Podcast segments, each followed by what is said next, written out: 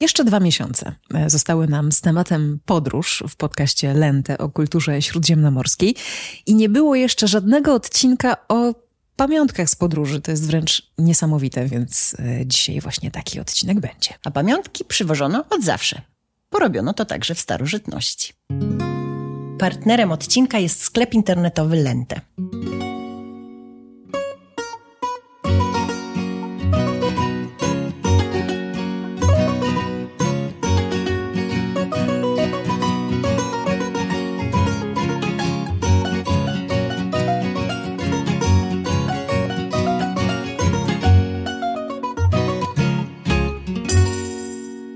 Dzisiejszy odcinek y, też y, jest zdopingowany przez samo życie, bo ja właśnie wróciłam z podróży, więc przywiozłam coś słodkiego y, mm, jako pamiątkę, bynajmniej nie sobie, tylko właśnie, właśnie tobie.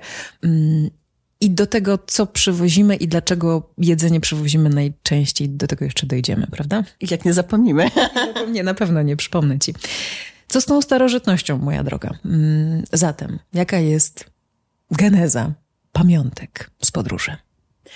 Ja myślę, że ludzie od zawsze przywozili pamiątki. No, tam, gdzie mamy źródła pisane, możemy oczywiście to sprawdzić. Mm, wiem, że y, w, antyku y, lubiono przywozić sobie rozmaite figurki. Jest takie słowo palladion, które oznacza y, magiczny posążek Ateny o przydomku Pallas, tak? Tutaj Pallas, Palladion. I to była jedna z takich rzeczy, które, które ludzie e, właśnie lubili sobie kupować. E, a później to słowo palladion e, zaczęło znaczyć w zasadzie tyle, co talizman czy amulet.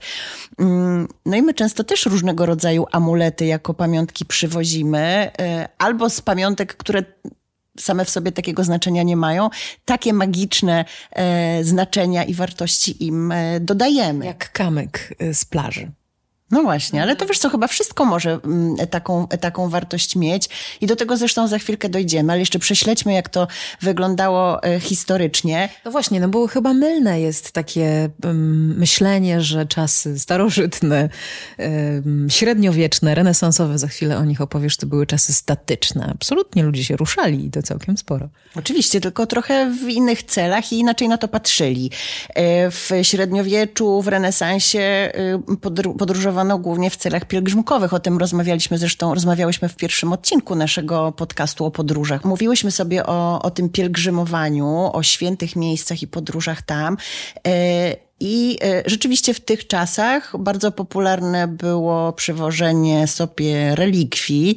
Potem się człowiek zastanawia, czy jakiś święty miał, nie wiem, tysiąc zębów na przykład, albo czterdzieści, e, nie wiem, palców, prawda? Tak, dzisiaj można nawet kupić w niektórych miejscach szczebel z drabiny, która przyśniła się świętemu Jakubowi. To mnie zawsze no najbardziej właśnie, śmieszy. Tak, tak. Tutaj jakaś tam e, drzazga, prawda, z, ze świętego drewna i tak dalej Kupowano też namiętnie relikwiarze, czyli takie mm, różne pojemniki, pudełka e, na przechowywanie tych, do przechowywania tych relikwii.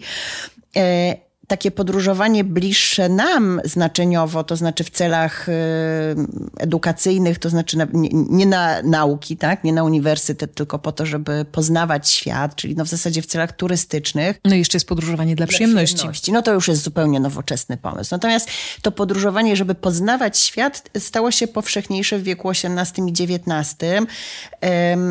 To jest, to są te czasy Grand Tour, prawda? Które też oznaczały e, poszukiwanie antyków, e, duże zakupy, szukanie staroci. E, to jest czas, co ciekawe, kiedy kwitnie e, handel podróbkami i wielu wybitnych artystów, oprócz tego, że tworzy swoje oryginalne dzieła, to zajmuje się tworzeniem kopii i falsyfikatów, czasami absolutnie nie do odróżnienia, bo tak jak mówię, trudnili się tym genialni artyści, nie tylko rzemieślnicy, prawda? I no i to takie wyprawy właśnie po antyki bądź ich podróbki miały wtedy miejsce. Mamy bardzo dużo mm, ciekawych historii właśnie o także słynnych osobistościach, które, które się nacięły, prawda, kupując coś, co czasami nawet do dzisiaj nie wiemy, czy jest falsyfikatem, czy nie. Ja byłam w zeszłym roku na wystawie mm, w Bolonii, wystawie pokazującej malarstwo pompejańskie i pamiętam, że tam były artefakty, co do których e, no, badacze i organizatorzy tejże wystawy nie wiedzieli do końca. Mówili, że pisali, że to może być falsyfikat, ale pewności nie ma, tak? Więc, więc mamy takie przedmioty również e, w świecie sztuki funkcjonującej. To są właśnie pamiątki z tamtych czasów. Nic e, się na świecie jednak nie zmieniło. Wiesz co, ale właśnie jednak coś się zmieniło i w tym mm, myśleniu o pamiątkach moim e, przed podcastem e, na taką, na taką myśl się natknęłam i to mnie bardzo jakoś zafrapowało. To, co się zmieniło, to kwestia naszego podejścia do autentyczności, oryginalności, ale także upływu czasu i tego, jak on wpływa na przedmioty. Mm, e, bo oczywiście ten wiek XVIII, XIX, szczególnie XIX, to jest moment rodzenia się konsumpcjonizmu, mm, kupowano e, wiele nowych rzeczy, prawda? Biżuterię, ceramikę, to wszystko, co kupujemy dzisiaj, ale także, tak jak powiedziałam, kupowano bardzo dużo artefaktów różnych archeologicznych. E, no i okazuje się, że trochę inne było podejście do, do tych starych przedmiotów. Chociażby słynna historia z marmurami ateńskimi z Akropolu e, i, i z, z Lordem Elginem on zakupił w początkach XIX wieku e, fragmenty Partenonu, zamierzając je wysłać do Rzymu, gdzie wówczas najlepszy, najlepsi konserwatorzy pracowali, e, z zamiarem otrzymania później odrestaurowanych, odnowionych marmurów, tak wyglądających jak e, mogły wyglądać rzeczywiście w starożytnych Atenach.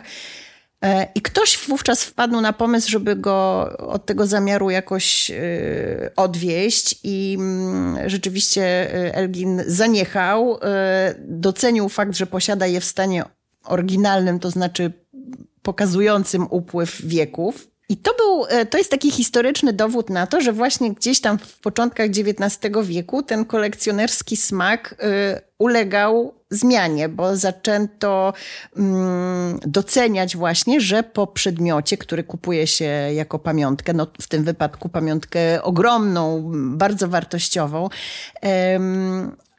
że, że po niej widać właśnie upływ wieków. I tutaj y, dochodzimy troszkę do tego gustu, który, ma, który mamy dzisiaj. Oczywiście kupujemy, przepraszam za wyrażenie, masę badziewia i każdemu się to zdarza, że kupi sobie błyszczący breloczek czy, czy kubek.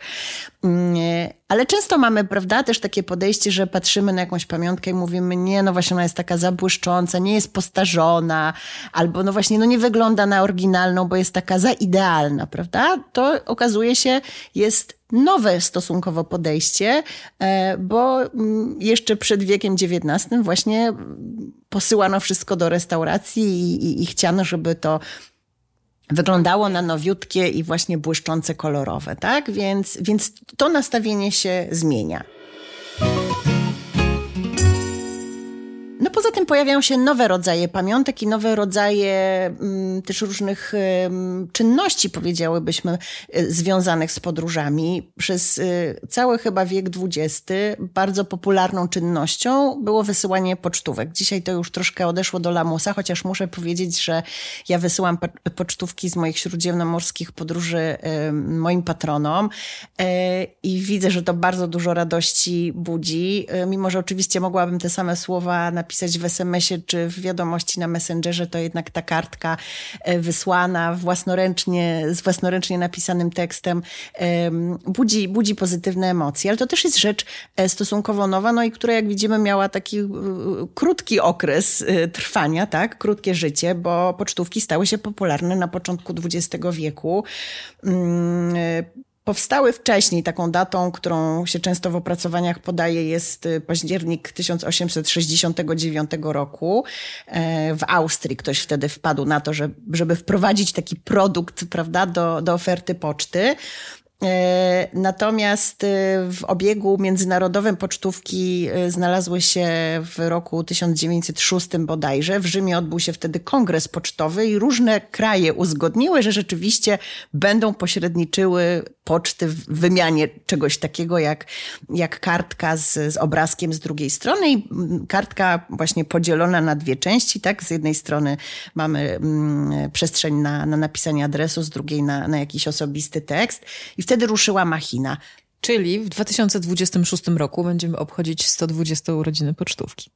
No tak, ciekawe, czy jeszcze za te trzy lata ktoś będzie pocztówki wysyłał. Na Jest pewno. coraz trudniej, wiesz, ja jak jeżdżę do krajów śródziemnomorskich i tym patronom moim kochanym e, pocztówki wysyłam, to pocztówkę kupić jest prosto. Natomiast problem jest z wysłaniem, bo e, znaleźć e, pocztę, znaleźć miejsce, gdzie można kupić znaczki, to jest, to jest kłopotliwe. Nie rozwiążemy tego problemu, mm, ale możemy wrócić do mm, antropologicznych źródeł podróży, która w swoim jednym z najbardziej dawnych znaczeń miała charakter wyprawy po coś ważnego, po skarb na przykład. Pamiętasz, ja w tym naszym pierwszym odcinku mówiłam, że podróż na przykład do Rzymu to jest zawsze jakiś podróż po skarb, prawda?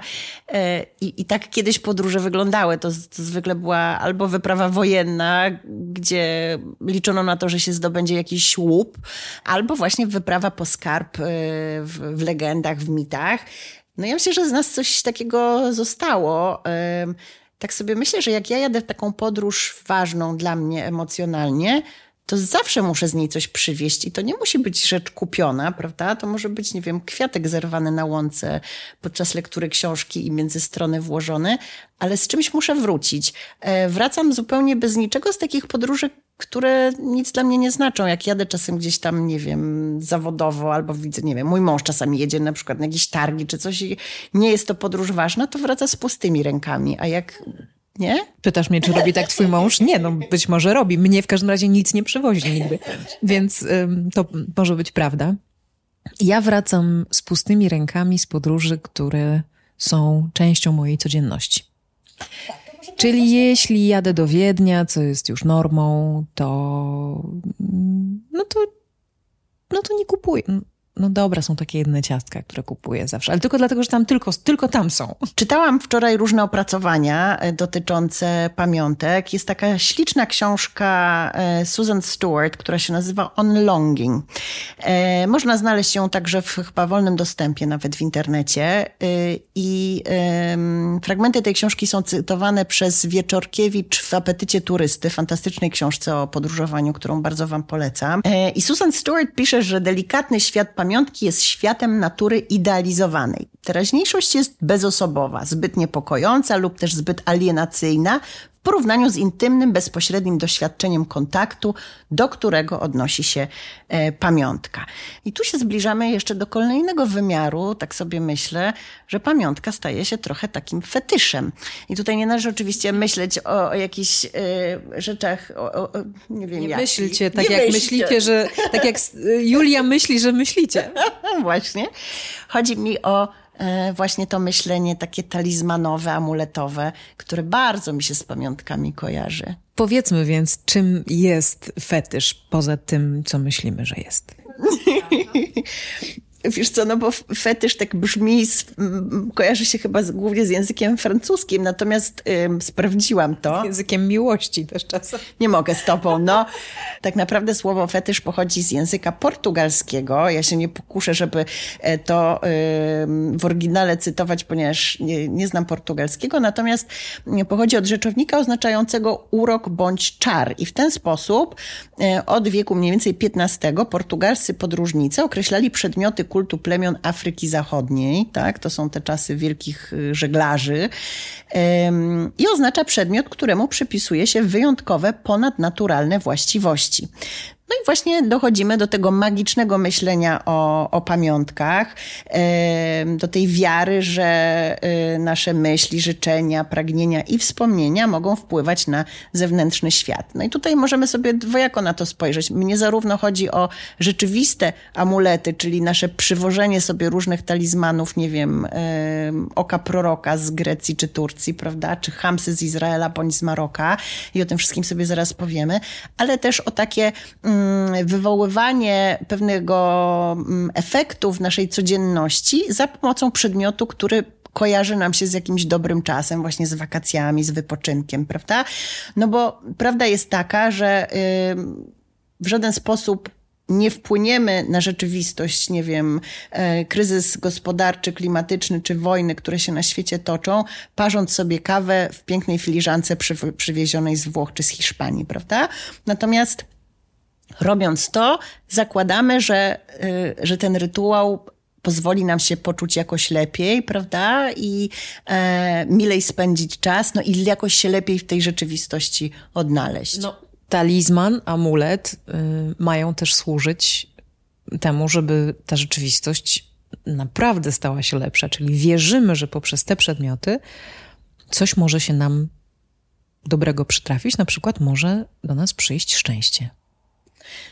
No właśnie tak. I tutaj y, ja bym się pochyliła oczywiście ze swoją manią um, językową nad, nad samymi słowami e, talizman i amulet. One są, są stosowane wymiennie, aczkolwiek jakby się tam zagłębić właśnie w etymologię, to um, odkryjemy, że um, amulet tak naprawdę to jest przedmiot, który ma pełnić funkcje ochronne, znaczy ma nas chronić właśnie przed złym okiem, przed jakimiś urokami, nieszczęściami, chorobami i tak dalej. E, natomiast talizman ma mieć sam w sobie jakieś działanie magiczne, czyli też czynną funkcję pełni, prawda? On coś ma robić. Natomiast no, umówmy się, że to w języku funkcjonuje mm, wymiennie. E, Amulety to jest rzecz, która w świecie starożytnym, średnio, śródziemnomorskim była niezwykle rozpowszechniona. Począwszy od, nie wiem, od bulli, czyli tych właśnie amuletów, e, które nosiły rzymskie dzieci, przez e, masę różnych przedmiotów, które, co ciekawe, przetrwały do dzisiaj, bo jak się przyjrzymy tym różnym pamiątkom, które my z krajów śródziemnomorskich dzisiaj przywozimy, wierząc bądź nie, że, że mogą jakoś dobrze wpływać na naszą rzeczywistość, e, to odkryjemy, że to są bardzo często przedmioty e, mające wielowiekowe tradycje. Otwieramy zatem taką e, listę naj, najpopularniejszych śródziemnomorskich pamiątek z podróży. Egipt. I co tam w tym Egipcie jeszcze poza skarabeuszem? Co to w ogóle skarabeusz? No skarabeusz to jest ten, y, ten, ten żuczek hrabąszcz. Pewnie teraz obrażam jakiegoś biologa, bo ja nie rozróżniam. No ale jest to symbol bardzo kojarzony z Egiptem. Tak, ale nie, nie przynosimy go w stanie spoczynku z pustyni, jak rozumiem, tak? Tylko on jest y, tak, no wszędzie. Jest, jest, jest to, może to być biżuteria, może być jakiś e, inny, inny przedmiot, y, uformowany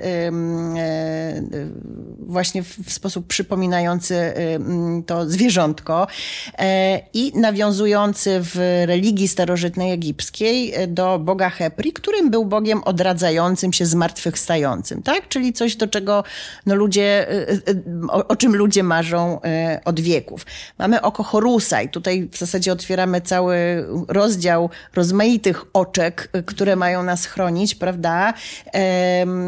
I, i które, których najsłynniejszym chyba wyrazem w tej chwili właśnie w krajach takich jak Grecja czy Turcja, e, jest to oko proroka. Takie pierwsze ilustracje magicznego oka e, odkryte zostały w Mezopotamii, więc jeszcze dalej i jeszcze w dawniejszych czasach. E, to było oczywiście na jakichś glinianych tabliczkach znaki umieszczane.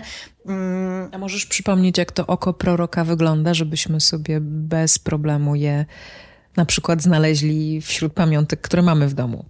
To jest takie niebieskie, tak? Błękitne takie, tak, błękitna taka źrenica, która właśnie może być i na e, biżuterii, na koralikach e, rozmaitych, ale też malowana na poduszkach, e, na torebkach, prawda? Wszystko w zasadzie z tym okiem proroka może być. Dzisiaj uważa się za ojczyznę oka proroka nazywanego Nazar bodajże, Turcję.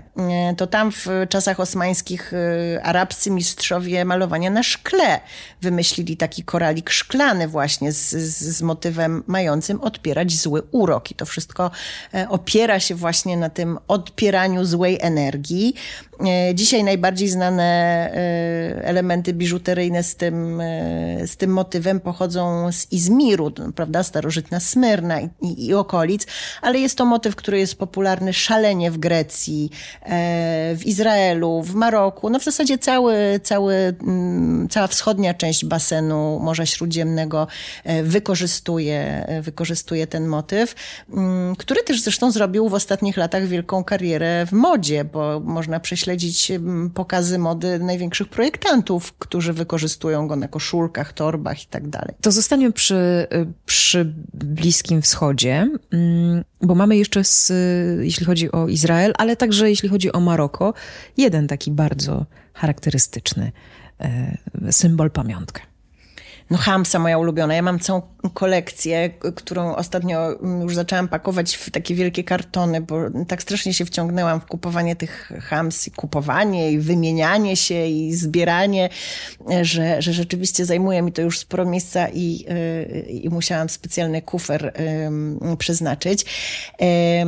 Hamsa y, to jest inaczej ręka Fatimy. Tutaj mamy nawiązanie do córki Mahometa, bądź ręki Miriam, to zależy w którym kraju się znajdziemy, czyli siostry Mojżesza, która uratowała go od śmierci, pamiętamy, jako malutkie dziecko. E, no więc kojarzony jest albo z islamem, albo z, z tradycją żydowską, natomiast y, uważa się, że Hamsa tak naprawdę ma historię dużo dłuższą niż, niż te wielkie monoteistyczne religie, bo właśnie y, już w starożytnym Egipcie, który przed chwilą nam się pojawił, też wierzono w moc dłoni. Miano, e, miano istniał taki mm, amulet, który się nazywał Mano Pantea e, i palec wskazujący i środkowy symbolizował w nim Izydę i Ozyrysa, a kciuk ich syna Horusa. I też to był taki znak, który był właśnie wykorzystywany do ochrony dzieci przed e, złymi duchami. Taki znak funkcjonował również w Kartaginie, to jest dzisiejsza Tunezja, więc jeszcze dalej okrążamy Morze Śródziemne. E, I był to znak e, bogini Tanit, fenickiej opiekunki płodności, księżyca, wojny, takiej prawdziwej kobiety wśród bogin, prawda? E, także, także znowu wieloznaczny symbol. Podobno y, Izraelczycy rzeczywiście lubią go szczególnie, chociaż ja mam chyba najwięcej y, hams z Maroka. Y, one mogą być w przeróżnych wariacjach, z różnych materiałów wykonywane. Można je wieszać na ścianie, ale można je właśnie też, nie wiem, jako naszywki, czy jako breloczki do kluczy używać, czy właśnie są na szkle malowane, czy na tkaninach. Też ta dłoń może mieć różną formę, prawda? Ona może być rzeczywiście tak taką klasyczną dłonią z, z kciukiem. Czasami te kciuki jakby po dwóch stronach wyrastają. Mm, może być do góry. Ktoś mi kiedyś tłumaczył, że ta, ta e, hamsa, ta ręka mm, z pięcioma palcami musi być do góry, żeby mieć pozytywne znaczenie. Ale potem jak się przyjrzymy e, tym wyrobom rozmaitym e, pamiątkarskim, to one czasami są tak skonstruowane, że można je tylko powiesić palcami do dołu. No i też wtedy pozytywnie działają. Nie wydaje mi się, żeby było inaczej. Także, także te amulety mają formy różne a, a sama nazwa Hamsa pochodzi oczywiście od liczby pięć e, po, po arabsku, po hebrajsku pięć to Hamesz, e, czyli, czyli też jesteśmy, brzmi to podobnie. Ale ja tak sobie myślę, że na przykład można e, trochę pójść głębiej i niekoniecznie z tymi głównymi prądami i tylko tym, co nam oferują sklepy z pamiątkami czy rozmaite stragany. Jeśli mówimy o amuletach, o talizmanach, y, to już y, w starożytnych y, krajach śródziemnomorskich bardzo wierzono w moc kamieni szlachetnych, półszlachetnych. To szczególnie było w Rzymie rozpowszechnione. No, oni mieli całą w ogóle taką wielką legendę do tego, jaki kamień na jakie schorzenia i co symbolizuje. Ciekawe jest bardzo to, że jak się wczytamy w, w książki na ten temat, to te znaczenia się bardzo pozmieniały, chociaż nie wszystkie. E, ale myślę, że jak e, lubimy na przykład kupować sobie na wakacjach biżuterię, to fajnie jest wiedzieć właśnie o tym, co, mm, e, co, co te różne kamyczki mogą znaczyć. Mm, tak takim e, tworzywem, które bardzo było w starożytności cenione ze względu na swoje magiczne właściwości, był koralowiec. Wierzono, że zabezpiecza szczególnie dzieci przed chorobą. Ja na przykład e, miałam swego, e, swego czasu wielką fascynację ametystem. Mm, to dlatego, że wyczytałam gdzieś, że biżuterię z ametystami bardzo chętnie nosiła Kleopatra, o, o której jak już opowiadałam, e, pisałam swego czasu e, pracę doktorską i dużo czasu z nią spędziłam. E, o co chodzi z tym ametystem? Otóż nazwa ametyst pochodzi od greckiego słowa mete, które oznacza zamroczenie alkoholowe, zatrucie.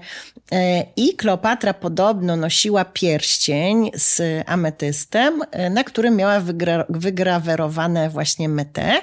E, I po co, po co to nosiła i po co w ogóle starożytni nosili biżuterię z ametystem? Ona miała ich chronić przed wszelkiego rodzaju e, zatruciem, zarówno właśnie, nie wiem, alkoholem czy, czy, czy truciznami, prawda? No jak się było królową czy jakimś ważnym politykiem, to to mm, niebezpieczeństwo zatrucia zawsze e, istniało, ale także takim zatruciem umysłu, prawda? Czy emocji, jakimś przejmowaniem na przykład opinii cudzych, porzuceniem jakiegoś takiego samodzielnego myślenia, prawda? Przed tym właśnie ten ametyst miał ich chronić.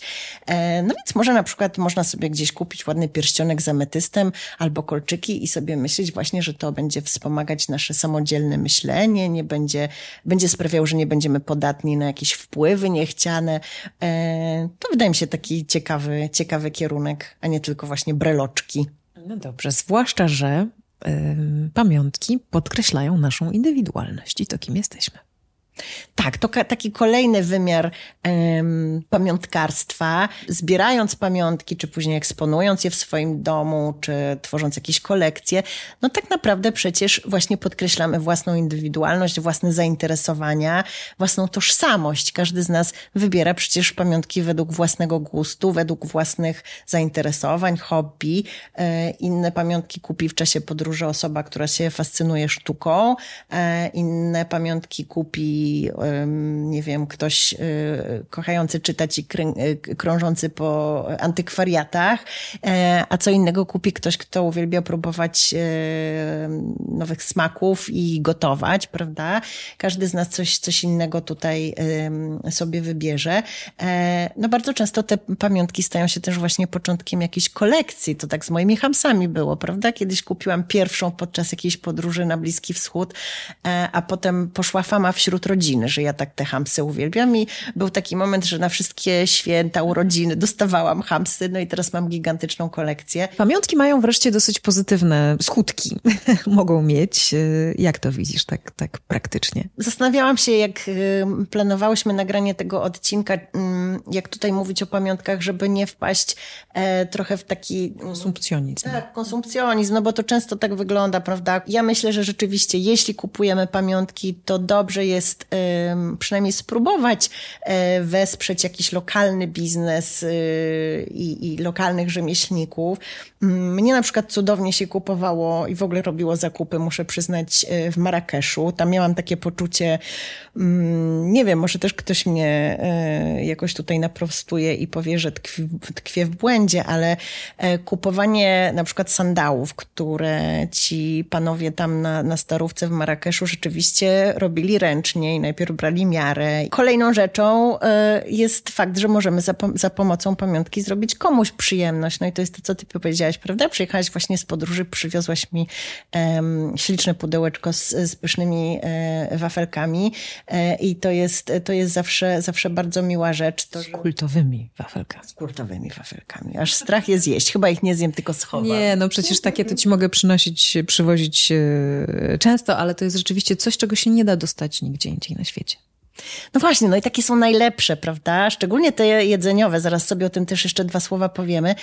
E, ale jeszcze próbując zrobić listę tych dobrych rzeczy, no to też taka pamiątka, jeśli jest dobrze wybrana, może być też przyczynkiem do rozmowy i e, w ogóle do pokazywania innych kultur i e, innych zakątków świata, w naszym zakątku, prawda? Tak sobie nawet znowu myślę o tych hamsach. Miałam kiedyś e, większość tej kolekcji swojej hamsowej na ścianie I pamiętam, że e, odwiedzali mnie znajomi i pytali, a co to jest, bo jeszcze wtedy no, nie było takiej wiedzy, może mm, to jeszcze takie czasy mniej internetowe, prawda? I, i można było opowiedzieć, można było trochę porozmawiać o tych podróżach. Czyli misja edukacyjna. Misja edukacyjna, tak. Zrobiłaś na Instagramie ankietę, w której zapytałaś, co twoja publiczność instagramowa kupuje najczęściej w ramach pamiątek i jakie są rezultaty? No pierwsze było jedzenie, co mnie nie zaskoczyło specjalnie, bo ja wiem, że um, wszystkie lęciaki e, jeść lubią i ja też bardzo lubię, chociaż to są pamiątki z jednej strony szalenie przyjemne, no bo zjadamy sobie coś pysznego, a z drugiej strony mnie zawsze jakoś melancho w melancholijny nastrój e, wprowadzający, bo to tak szybko znika, no i, i potem co? I potem jest człowiekowi smutno, więc zaczyna kombinować, że może nie będzie zjadał, no to potem to się psuje. Nie, to jest dla mnie bardzo trudny temat. Proszę cię zjedz te wafelki. Nie, no zjem, Bardzo cię proszę. Całą e, rodziną. Mój mąż na przykład słuchaj, ma takie podejście, że jak jesteśmy gdzieś w podróży, to on zawsze, no poza oczywiście takimi zakupami bardzo malowniczymi na jakichś targach i tak dalej, on zawsze sobie idzie na spokojną wyprawę do lokalnego supermarketu e, i e, zawsze robi zakupy, znajduje takie rzeczy, których nie ma nigdzie indziej, a przynajmniej nie ma ich w Polsce i zwozi właśnie różne rzeczy, które później czasami nawet dopiero testujemy y, tutaj w domu, na miejscu. I rzeczywiście jest to mm, bardzo, bardzo fajna rzecz. Natomiast chyba bardziej mm, podoba mi się jeszcze inny pomysł, mianowicie zbieranie przepisów, bo mm, ja tak sobie myślę, że pamiątka nie musi być zawsze materialna. Y, czasami to może być właśnie coś, co nas do jakiejś czynności doprowadzi, do wspomnień, a, a nie musi być przedmiotem. I to przywożenie przepisów ja bardzo bardzo lubię. Bardzo lubię sobie pogawędzić na przykład w lokalnych knajpkach albo właśnie gdzieś na targu e, i spytać o metody przyrządzenia jakiejś potrawy e, i później mm, próbować to odtworzyć e, tutaj na miejscu. No bo wtedy poza odtworzeniem smaku mamy jeszcze ten element rozmowy z tubylcem, prawda? Który w ogóle zawsze rozmowa z drugim człowiekiem to jest, to jest wartość i, i to bardzo lubię. No co, poza tym uważam, że rzeczywiście dużo, dużo fajniej jest przywieźć, nie wiem, dobrą oliwę czy pyszną czekoladę e, niż właśnie kolejny breloczek, no. No to w naszym mini kąciku porady lente, co kupować e, poza oczywistościami? Na przykład myślę sobie tak, jak jedziecie na Kretę, to zamiast kupować kupować jakieś skorupy tam z tymi właśnie Dionizosami innymi, takie niespecjalnie urodziwe. E, kupić można lokalną ceramikę. Jest, taka, jest takie cudowne miasteczko na Krecie, miasteczko, w zasadzie wioska, która się nazywa Margarites i tam jest bardzo wiele e, warsztatów garncarskich. Można nawet samemu się zapisać i sobie coś ulepić z pomocą oczywiście specjalisty. E, I, i taka surowa ceramika z, z, z Krety to jest coś po prostu prostu przepięknego. O ceramika może być trochę ciężka, ale równie nieporęczne, chociaż urocze jest przywożenie z podróży sobie mm, rzeczy na ściany, czy, czy wręcz plakaty. Wszystko to, co widzisz tutaj na ścianach, to są pamiątki z podróży. Tu jest Izrael. Uwielbiam odwiedzać. To, jest to pierwsze miejsce, jak widzę na ulicy gdzieś jakiś y, sklep y, z plakatami, ale taki autentyczny, to nawet czasem można taką małą grafikę sobie kupić za straszne pieniądze, czasem za mniejsze. Warto. No widzisz, ja w ten sposób wchodzę na przykład do sklepów muzealnych yy, i mój mąż oczywiście zaraz sobie i moje dzieci żartują, że ja wcale nie jestem taka kulturalna, jak y, lubię o sobie myśleć, yy, bo jak idę do muzeum, to najpierw idę do sklepu, a wcale nie oglądać yy, ekspozycję, ale tam właśnie często można różne, różne cymesiki znaleźć i właśnie jakieś piękne grafiki, czy jakieś reprodukcje mm, różnych pięknych y, czy obrazów, czy, czy, czy, czy rysunków, czy dzieł sztuki w ogóle także rzeźb. E, ja sobie kupuję na przykład różne starożytne figurki namiętnie i, i one są zwykle bardzo dobrej jakości, dużo lepszej niż, e, niż właśnie gdzieś tam na jakimś targowisku. E, ale wróćmy jeszcze do tych, do tych talerzy rozmaitych i innych ceramicznych produktów.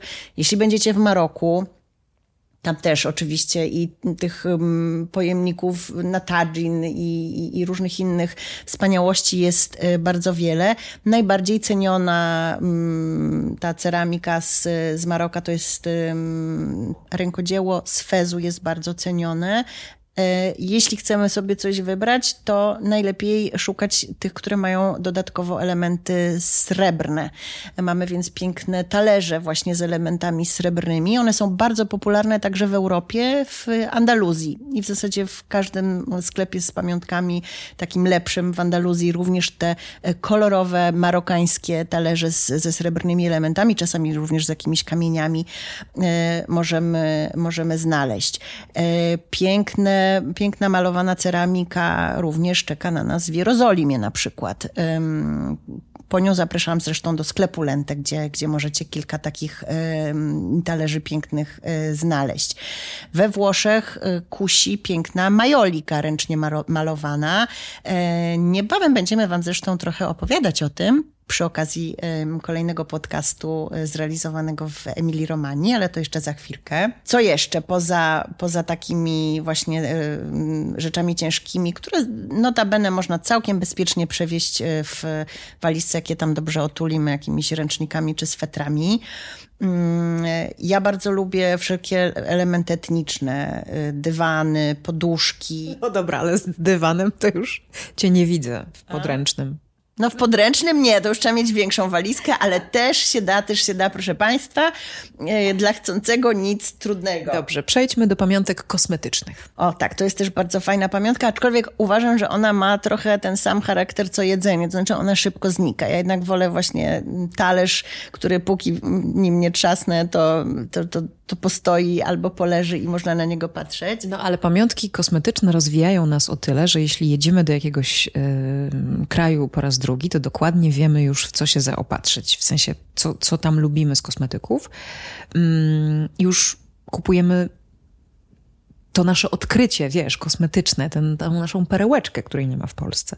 Tak, no to tak działa, bo przecież każdy kraj ma swoje jakieś własne rytuały, prawda, pielęgnacyjne i kobiety, w, bo to głównie kobiety w tym celują, nie oszukujmy się, w każdym, w każdym kraju coś innego sobie wymyśliły, e, więc e, warto i znowu na targowiska i do miejscowych drogerii też bardzo często poznawać czasami nawet takie różne niedrogie marki, które mają w swojej ofercie coś ciekawego